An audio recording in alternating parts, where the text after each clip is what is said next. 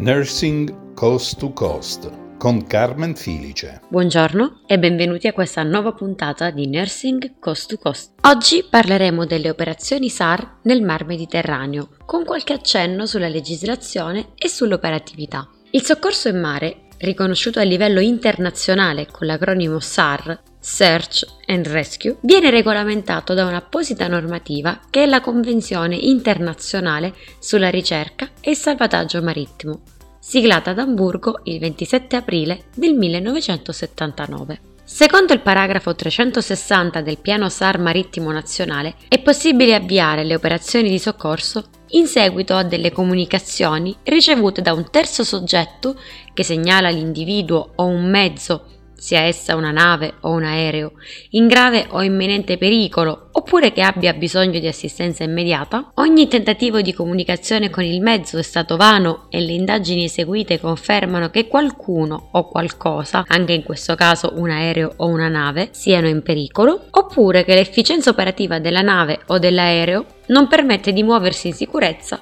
e quindi rende probabile un'imminente situazione di pericolo. L'autorità coordinatrice dei soccorsi può ricevere questa comunicazione di situazione di pericolo, sia potenziale che in atto,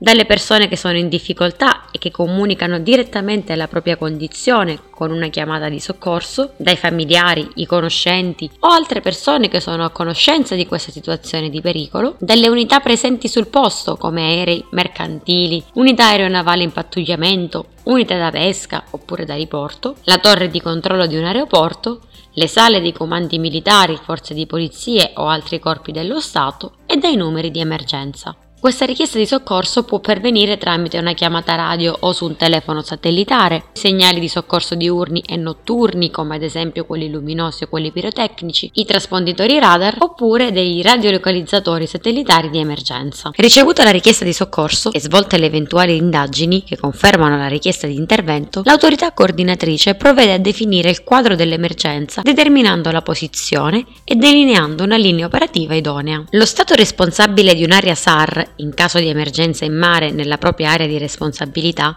ha l'obbligo di intervenire assumendo, per il tramite del proprio Rescue Coordination Center, il coordinamento delle operazioni di soccorso con l'impiego di unità SAR, ma anche con unità militari e o civili presenti nell'area di azione di intervento, quali ad esempio le unità mercantili, i pescherecci o altre imbarcazioni in grado di poter prestare soccorso se ritenuto opportuno, in adempimento agli obblighi giuridici assunti con la ratifica della Convenzione internazionale. L'area SAR di competenza dello Stato italiano è molto vasta e comprende oltre 500.000 km di mare e ben 8.000 km di costa. La chiamata di allertamento dei soccorsi può essere effettuata da chiunque, sia essa la persona che si trova in difficoltà o qualcuno che segnala una situazione di pericolo. Carmen Filice con Nursing Coast to Coast vi dà appuntamento su Fly Radio TV ogni martedì, giovedì e sabato alle ore 11 e alle ore 15. La sigla è Be the Change di Alux.